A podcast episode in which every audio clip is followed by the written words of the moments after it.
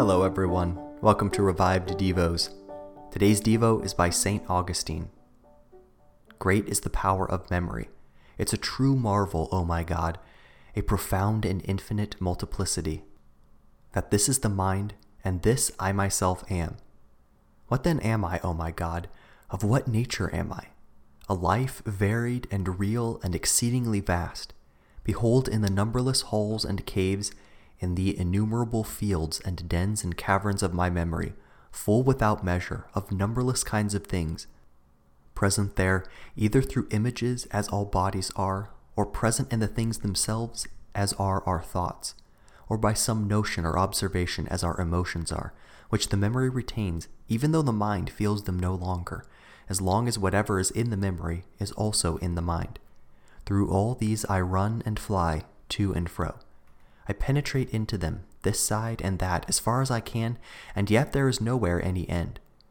So great is the power of memory, so great the power of life in man, whose life is mortal. What then will I do, O you, my true life, my God? I will pass even beyond this power of mine that is called memory. I will pass beyond it, that I may come to you, O lovely light. And what are you saying to me? See, I soar by my mind toward you who remains above me.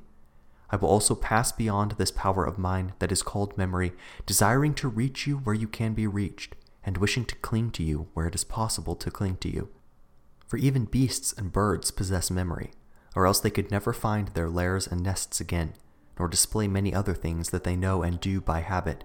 Indeed, they could not even form their habits except by their memories.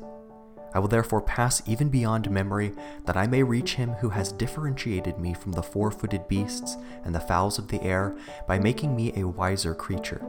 I will pass beyond memory. But where will I find you, who is the true good and the steadfast sweetness? But where will I find you? If I find you without memory, then I have no memory of you. And how could I find you at all if I do not remember you?